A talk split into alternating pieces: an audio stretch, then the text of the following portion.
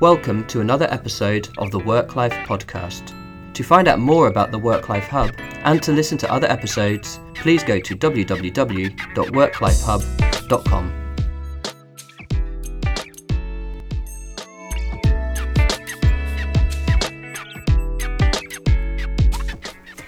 Welcome to another episode of the Work Life Hub podcast. I am your host, Agnes Uhereczky. If this is the first time that you are tuning in, let me just say a few words about this podcast. We speak to authors, researchers, business thought leaders for them to share their knowledge and insight on work life balance, leadership, culture change, and organizational development. In our work at the Work Life Hub, we help companies reform their workplace to create a culture that embraces diversity and work life balance. We are passionate about building vibrant and engaging workplaces that are great for employees and customers. If you would like to get in touch with us, you can do this via Twitter at Work Life Hub, on our LinkedIn page, or on our website. We're always happy to hear how you like the podcast or any other ideas that you would like to share with us. And now, on with the show.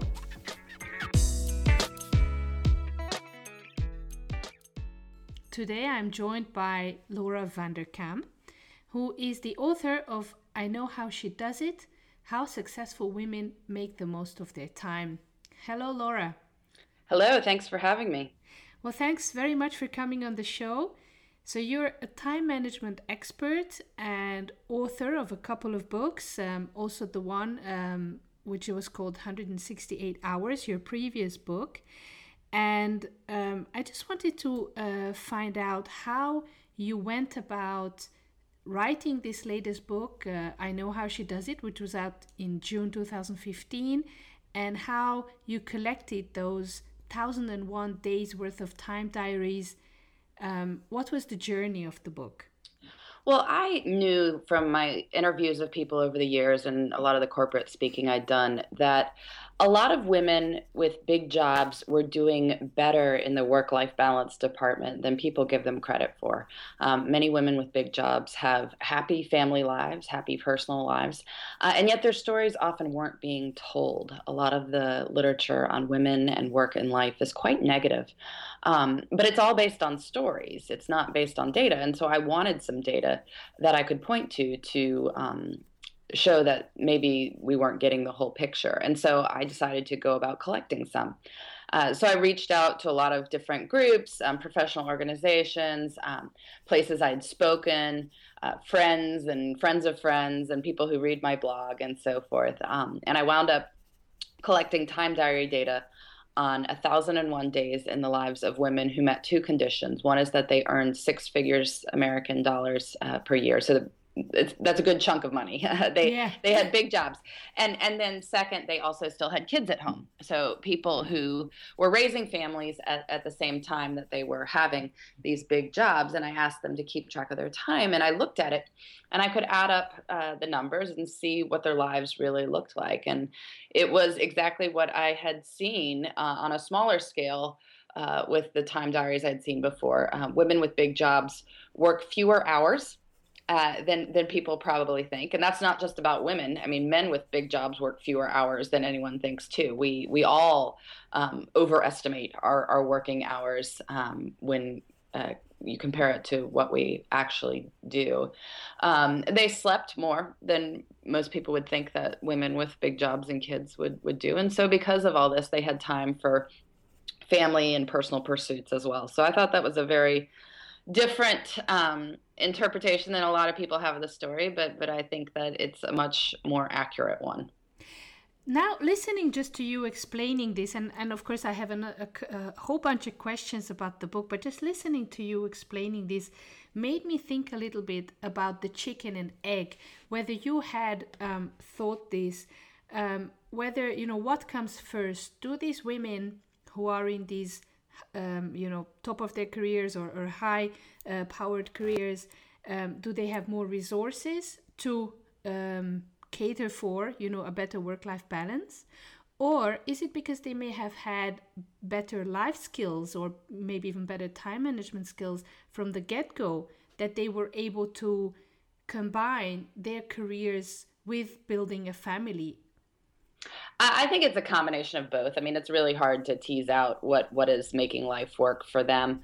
Um, I think that uh, it would be silly to underplay the role that having additional resources plays in, in allowing for work life balance. But I think it's unfortunate then that we often tell women to go for sort of lesser jobs on the assumption that those will be more family friendly. Um, when the reality is that if you have a big job, the big job often comes with more autonomy, it comes with more flexibility. Um, and it comes with more resources to make life easier. So, in fact, you are probably better off if you want a good life good work life balance going for um, the higher powered job because that's the one that will make life more doable and i think we don't tell young women that. We tell them to oh you want the you know small part-time job that'll make it easier but then you won't earn any money. And you often don't have as much control of your time if you're lower on the um, corporate ladder. So i definitely think resources uh, help with it. Um, i also think that uh, you know some people are better at time management than others although i would not say that everyone in my study was was brilliant on the time management front. I could i could see their logs. I mean i was looking at everyone's time log and i would see all sorts of stuff. I mean i'd see people be late for work. I'd see people uh please know, please say that they were watching cat videos on youtube. There, there were there were cat videos. I mean there were like I mean, people would write things like horrible unproductive hour of internet time warp on their log. Um, you know, or just even things that like you could see was just sort of silly. Like somebody who clearly has the ability to work from home would drive 45 minutes into the office, be there for two hours for things that were, uh, you know, just meetings like that were just phone calls. They weren't in person meetings and then leave for something they had to do in the middle of the day. It's like, well, why did you make that 45 minute drive just to be on the phone? I mean, so it was there were sort of obvious unproductive moments in terms of uh, like, yeah watching the cat videos or or less obvious but still probably even more unproductive um, choices made. But that said you know we all make we all waste time. Everybody wastes time. I waste time. Maybe you don't but if so you'd be the I only do. person out there. So so everyone wastes time. But um you know when you look at the whole of a week and that's what I was having people doing. I was having them look at the whole 168 hours that are in a week. Even if there are bad moments, there are often a lot of good moments too. And I think it's important to have the right perspective. Absolutely. And and and I think also listening to you, it, it feels as if um, this generation of women may be at some kind of um, transition period of coming from the single male breadwinner type of, of, of world where our parents were still probably in that uh, kind of generation. And then moving ahead um, into you know women can have it all. And and it's it's some of it pulls you back and it pulls you back maybe into some of these old beliefs into part-time work or you know some of these um, trade-offs. Um, okay well I, I need to be with my children, so maybe now I need to take time back from work. And then some some women just go for it, and and they find that yes, indeed, they can they can have it all. So, what were perhaps some of the surprising findings that you found in those time logs? Some, you know, did you tease out some of um, these life hacks that you say, oh wow, that that's a great idea? Well, I mean, my favorite finding isn't so much a life hack, but it's just that women who have big jobs and children sleep. Um. The average in my study was 54 hours a week, which, if you do the math with seven days in a week, comes out to just a little bit under eight hours a day. Um, and and that's a finding I think most people would not believe, mm-hmm. um, but I can tell you that it is true. I added it all up. Nobody in my study slept fewer than six hours a night averaged over the whole week. Um, only about, I mean, it was fewer than 4% of the days in my entire study, 4% of the 1,001 days featured fewer than six hours of sleep. Mm-hmm. I mean, hmm. people sleep is a biological function. It is not a testament to how important you are. And and so one way or another, your body is going to make you catch it up. And um, people do and and we like to remember our worst nights as typical but in fact i mean the average I know I've looked at data for Americans as a whole. Um, our, our government puts out a, a, study every year that has people keep time diaries, and the average American sleeps well over eight hours a night, and yet no one ever believes that. Yeah. and so um, I, it was it was gratifying to see the sleep numbers um, also come out uh, in a different direction, I think, than people normally think. But in terms of life hacks, one of my favorite findings was that um, women in the study had a fair amount of flexibility, uh, and even in people, even people who are in careers that you don't normally think of as as flexible, like um, you know, finance or medicine or things like that. About three quarters of the women did something personal during work hours. Um, mm-hmm. The flip side of that is also true. About three quarters of women did something work related during what we might think of as personal hours, so evenings, weekends, early mornings, etc. Um, but I think these two are totally related. That work life integration is how people structure their lives these days. Uh, and some people don't like that. They really think work should be work and home should be home. And if that describes you, then that's fine. It's great to set boundaries. Um, but for many women, uh, there are certain things that you have to do in your personal life that simply have to take place during what are traditional work hours, um, whether that's doctor visits or events at your child's school. And you want to do those things. And yeah. if the only way to do those things if you could only work during work hours that means that you'd have to work less in order to do those things and working less means that your career is going to slow i mean that's just the reality of it um, but if you could do work outside of work hours, then you can do those things and still work the hours that you need to work. Um, and so, about half the women in my study worked what I call a split shift. Um, they'd work sort of reasonable hours during the day, go home, spend the evening with family, and then do more work at night after the kids went to bed. Um, and this meant that they were trading off work time for what would have been TV watching time as opposed to work time for family time. Mm. Uh, and that was a trade off that, that most were willing to make.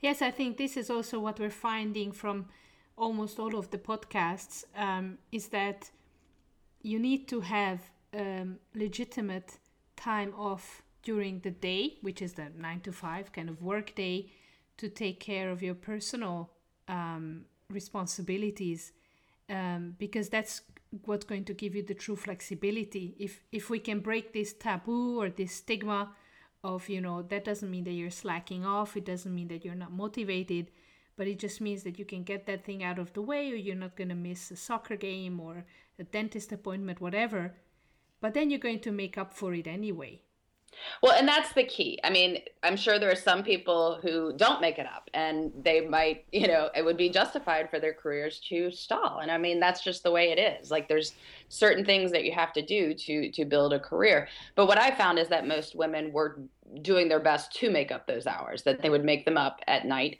and on weekends. And we have this story that working at night and working on weekends is horrible and terrible.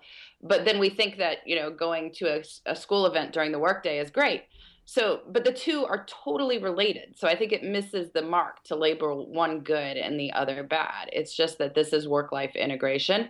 And if you don't do the work at night and on weekends, then doing the the school event during the day means you won't be able to work as many hours and and if you want to build a big career you you need to work enough hours to make that happen. Now i say work enough hours i should be clear here they were not working around the clock. Nobody was working 80 hours in my study. No one was working 70 hours in my study. Only a tiny fraction of the people were working more than 60 hours a week. Mm-hmm. um, the vast majority were working somewhere between 40 and 50 so it's more than 40 but it's not a lot more.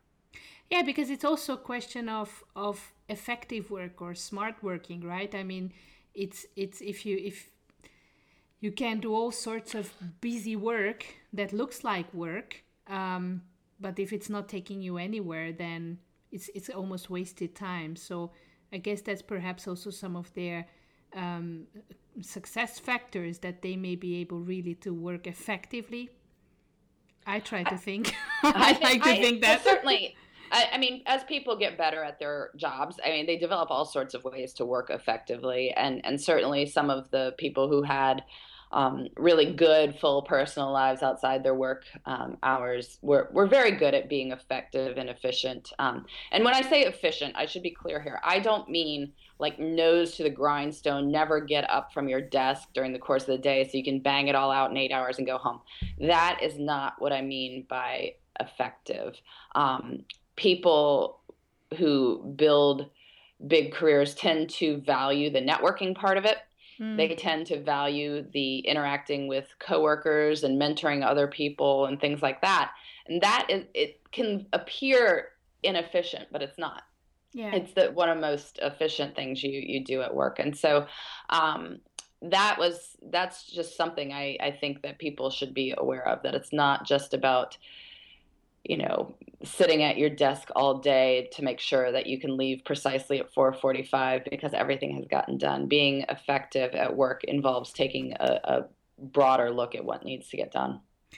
I uh, was quite surprised to uh, look at all kinds of research and to find that actually parents now these days spend a lot more time with their children than I don't know 40 50 years ago and of course we are now the generation of parents that are just bombarded with all kinds of articles and literature and, and pressures about you know very high standards of parenting D- do you look at this also as a factor in contributing to this guilty feeling or this feeling of how am I going to cope? How am I going to be a good parent while while having a successful career?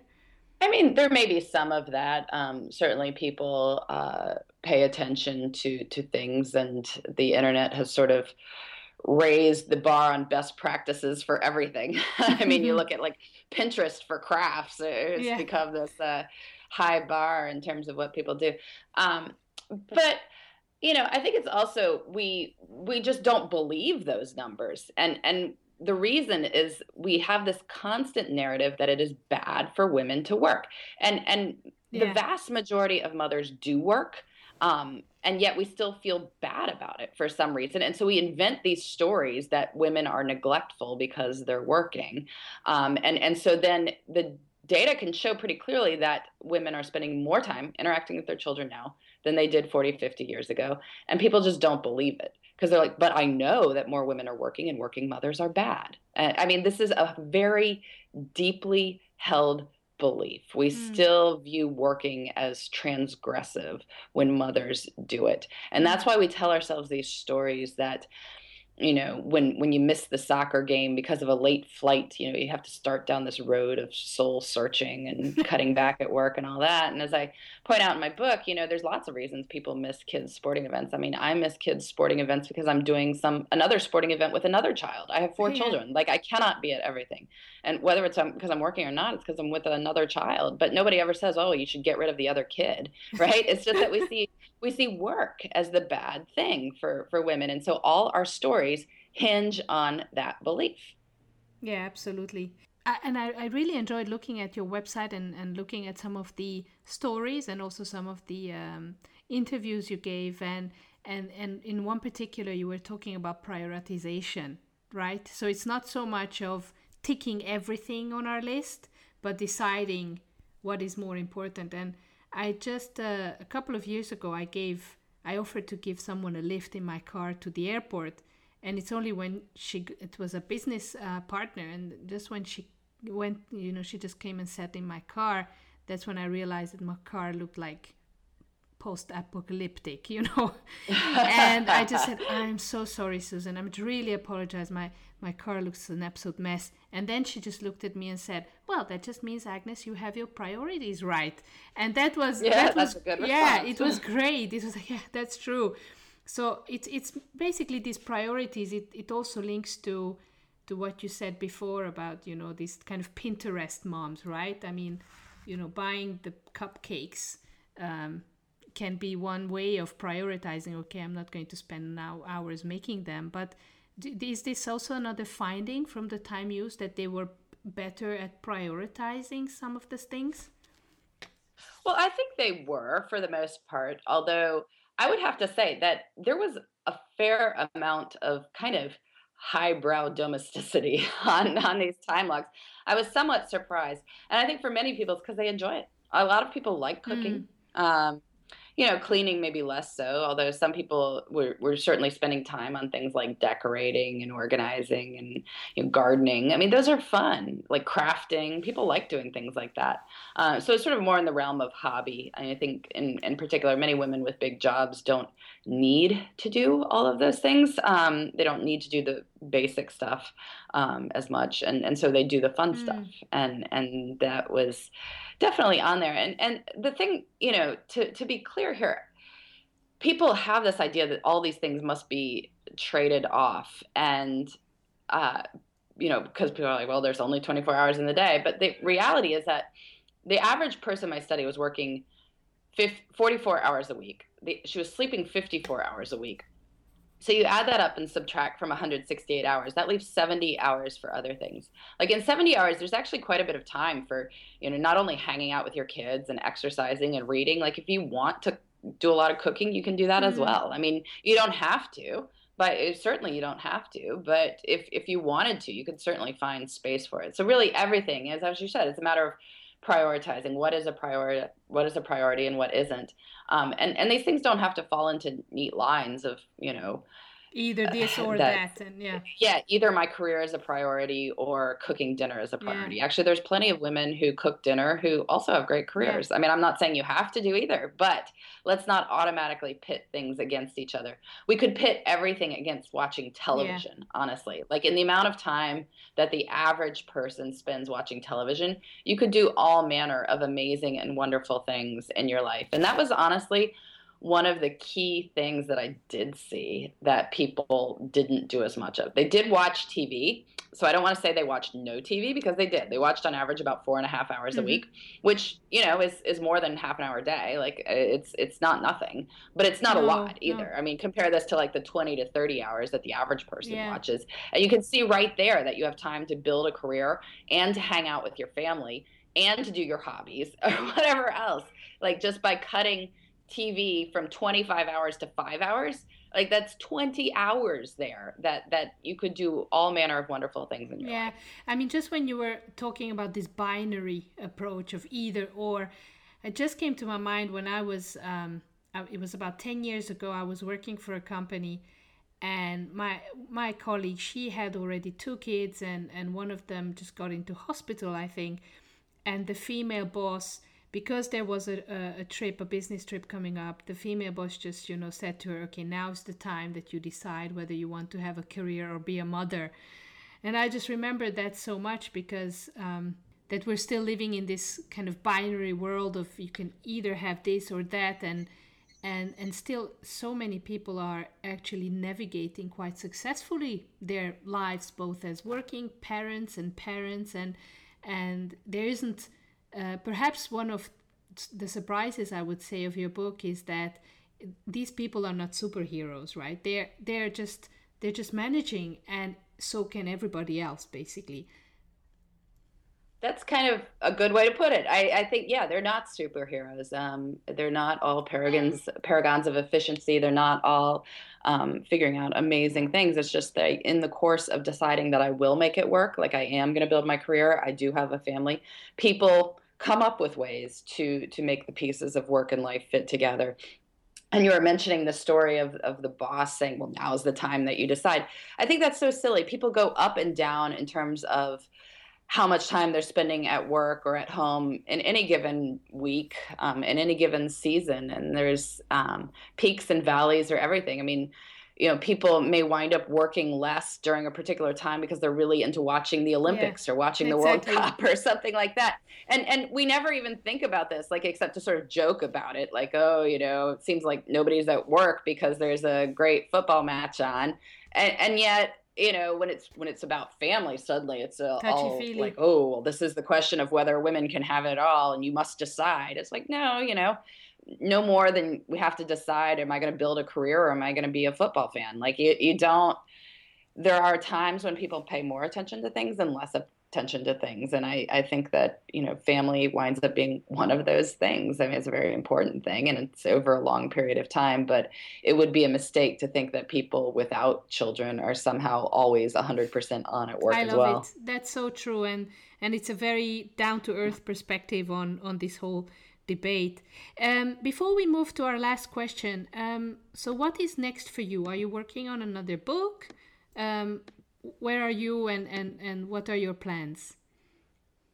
Well, I wish I were working on another book. I am. Um, I would love to come up with an idea. It's it's difficult to come up with the exact right idea um, that uh, will keep me interested for two years and and hopefully give my readers something new to think about. Um, so I'm trying to get that right.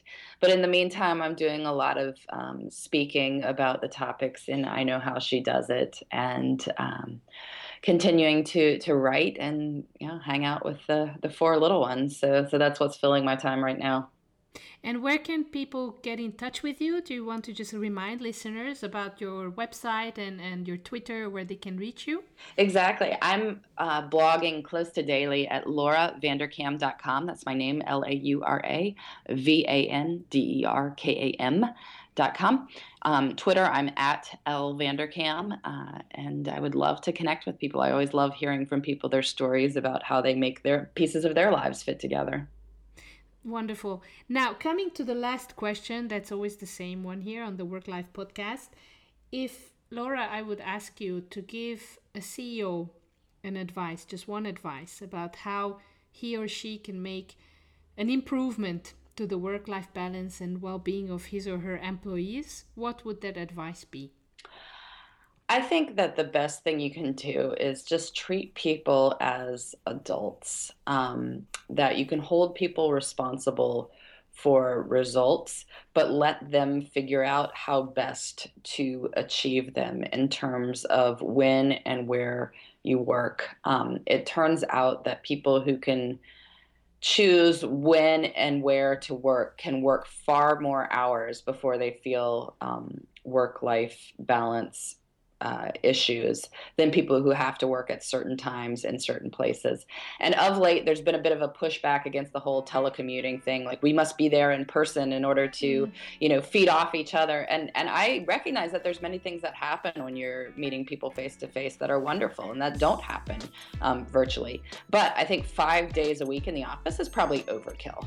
Uh, so you know, maybe set a few core hours that everyone agrees to be there. But beyond that, have people work um, when and where they want, but hold them to very high standards. And I think you'll find that a lot of people who are parents will do all sorts of amazing things for you and keep working for you for a long time as well.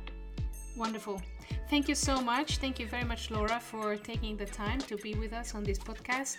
And uh, wish you all the best of success and Merry Christmas, of course. Merry Christmas to you as well. Thank you so much.